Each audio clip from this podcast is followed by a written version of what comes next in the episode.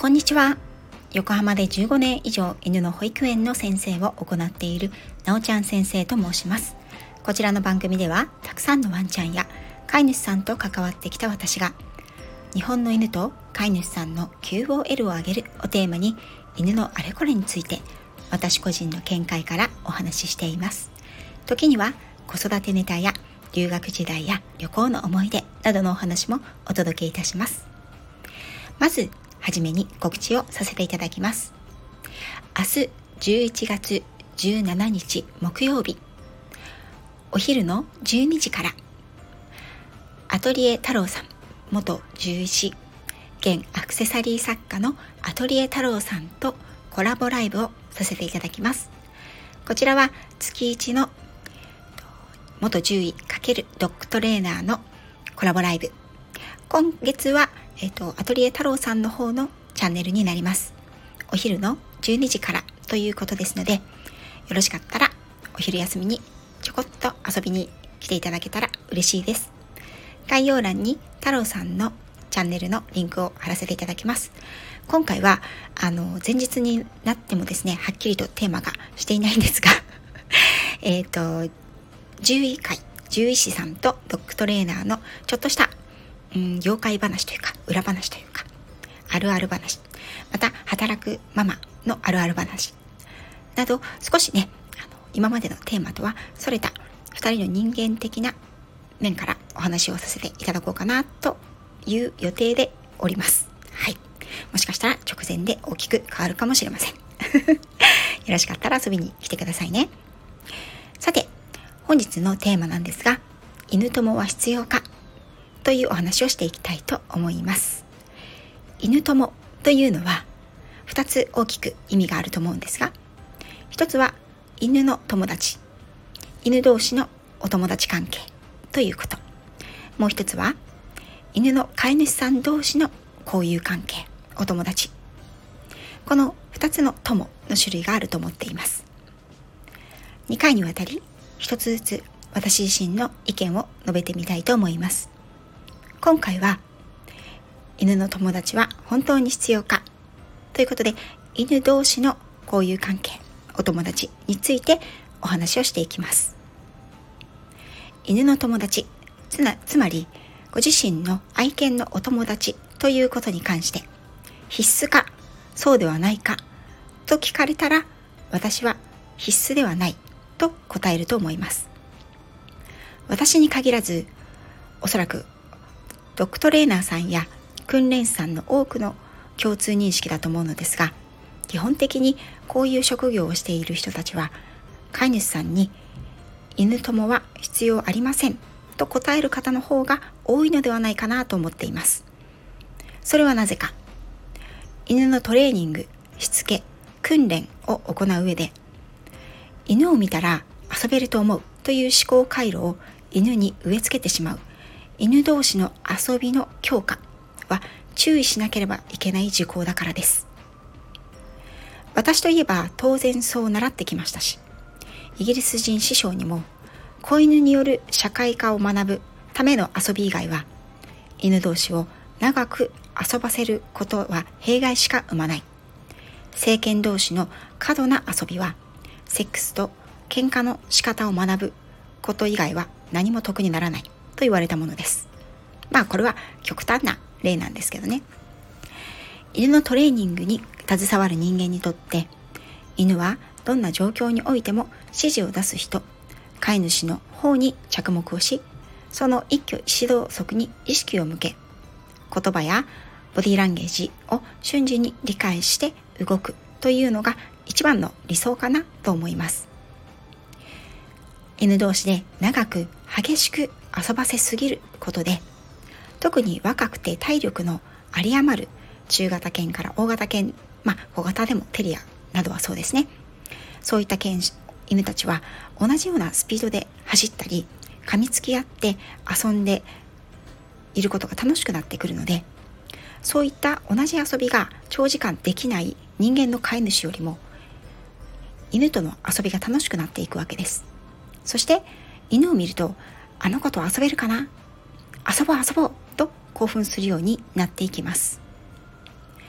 犬同士がたくさん集まる場に訪れることの多いトレーナーや訓練士などにとっては当然犬を見て興奮してしまって指示が届かない犬はコントロールが難しいわけです。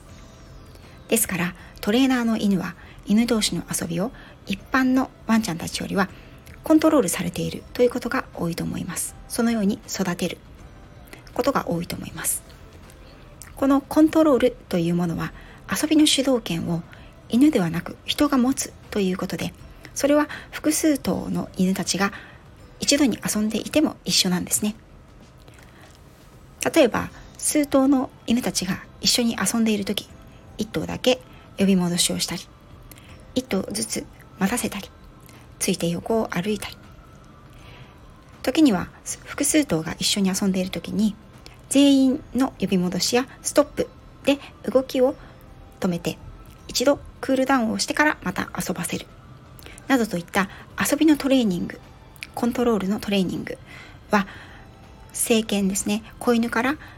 青年期のワンちゃんたちにとても、うん、良いトレーニング。そして求められるトレーニングになっていきます。これができていないと仲良しの犬同士の遊びは次第にエスカレートして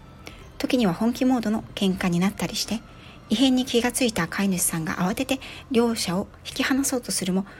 どちらも興奮していて挙句の果てに抑えに入った飼い主さんが噛まれるといったことは珍しくありません。犬同士の遊びが必要な時期は確かにあります。それは主に子犬から青年期の時期で犬同士の遊びを通して犬社会におけるルールやマナーを学ぶことができるんです。また自分と違った姿形大きさ動きスピード動き方の癖などの犬と出会うことで犬という生き物に対してのバリエーションを学び犬自身が経験を積んでいくことができるんです。つまり経験値を得るという意味での犬同士の遊びはとても必要であるということです。また犬という誘惑の中でも人に意識を集中することができるトレーニングの一環としても有効です。動物は遊びを通して生態の模倣をし大人の模倣ですねをしていきそこから社会のルールやマナー条件的行動パターンを学んでいきます。ですから幼児期の動物はどの動物にもかかわらず遊びます。犬たちも幼児期にはとにかくよく遊びます。犬とも人とも何でもよく遊びます。何とでもよく遊びますね。その経験が大人になった時の他の犬たちへの対応の基礎になっていくわけです。野生動物において幼児期の遊びの対象の多くは親兄弟親戚であり姿形の異なる動物ではないんですね。ここがちょっと犬と違うところです。そして姿形がたとえ似通っていたとしても集団生活を送る動物にとっては家族のテリトリーに近づいてくるものは敵として見なすことが多いです。ここまで説明をして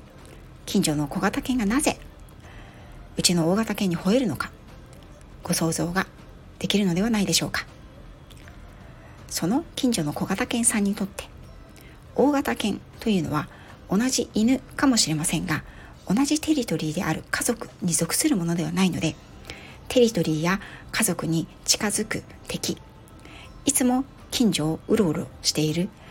自分たちの敵とみなされていても全く不思議はないんです。小さな頃に大型犬というものがどういうものかどういう動きをするものなのか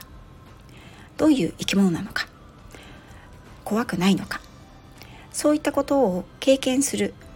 学習経験がなければなおさら大型犬が苦手になっていきます。ですが不思議なくらい飼い主さんたちはお散歩中に出会うワンちゃんと上手に挨拶や遊ぶことができないんですとお悩みを打ち明けられることが多いです。また犬のお友達を作るために積極的にワンちゃんの集まりに参加したりドッグランに連れて行った方がいいでしょうかというご質問もよく受けます。トレーナーや犬業界の人はおそらく犬友達は必須ではありませんという意見の方が多いと思います。けれどそういう専門家の意見は置いといて飼い主さんはうちの子にお友達を作ってあげたいと望まれるんです。この奇妙なすれ違いはどこから生まれるんだろうと私は常々思っていたのですが自分が子供を産んだことで一つの事実に思い当たりました。ああもしかしたら飼い主さんたちはご自身やお子さんをご自身のお子さんをですねワンちゃんたちに投影されているのかもしれないということでした。こんなことを言うとフォロワーさんが減ってしまうかもしれませんが同じ犬という社会でうまくやっていけない我が愛犬それは我が子です。どんなワンちゃんともスマートに挨拶をして仲良くして遊んでほしい。できれば親友ができてほしい。それができないということは犬として失格なのではないだろうか。犬として犬とうまく遊べないということは寂しいことではないのだろうか。そんな気持ちがこの子に犬の友達を作ってあげたい。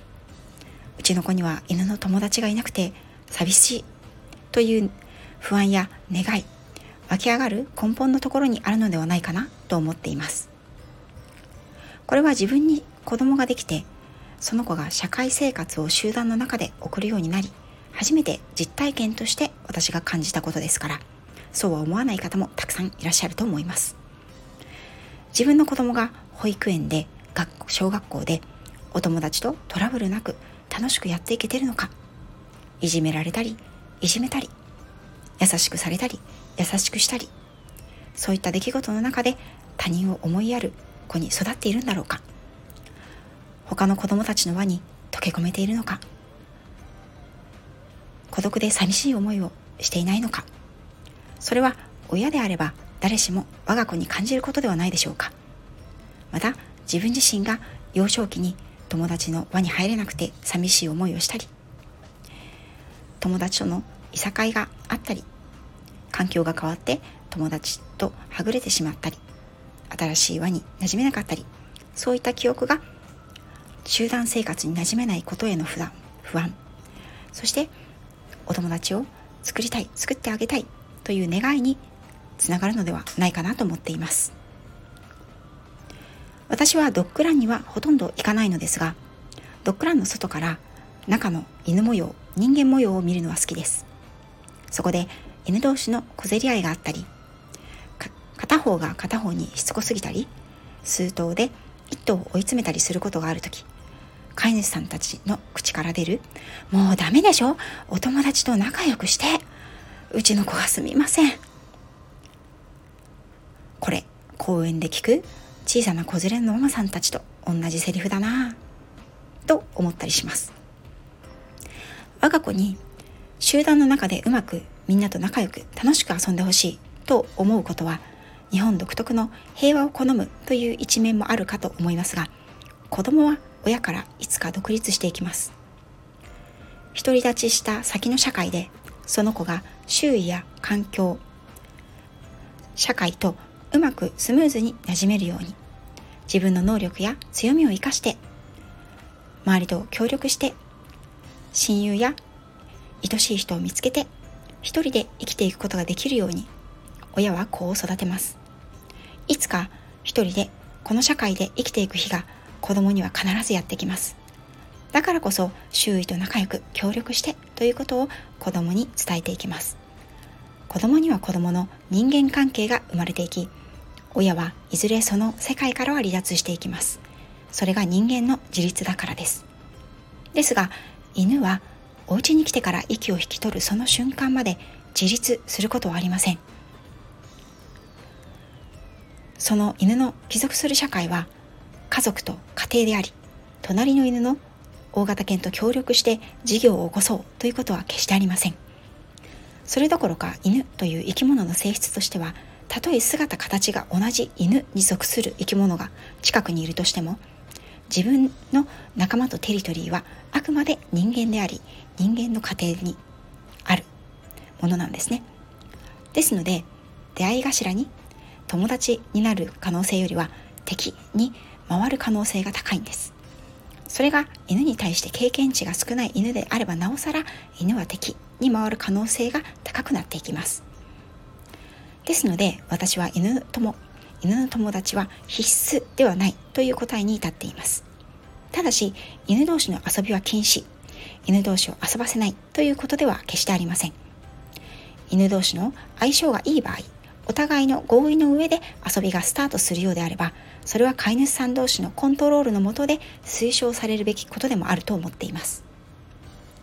ですがそこにこだわりすぎなくても犬にとってはあなたが一番。あなたの家族が一番大事ですから犬友ができないということに嘆かないでください。相性が合う楽しく遊ぶお友達犬がいればそれに越したことがないですけれどもそれが叶わないとしてもあなたが犬の最良の友でいればいいんです。大丈夫。犬は犬の友達がいない。俺は孤独やとは言いません。もしそう言っているように思えるならそれはあなたの罪悪感か。子供への投影かもしれませんよ。次回は犬友。犬の飼い主さん同士の友達関係についてお話をしていこうと思います。最後まで聞いていただきありがとうございました。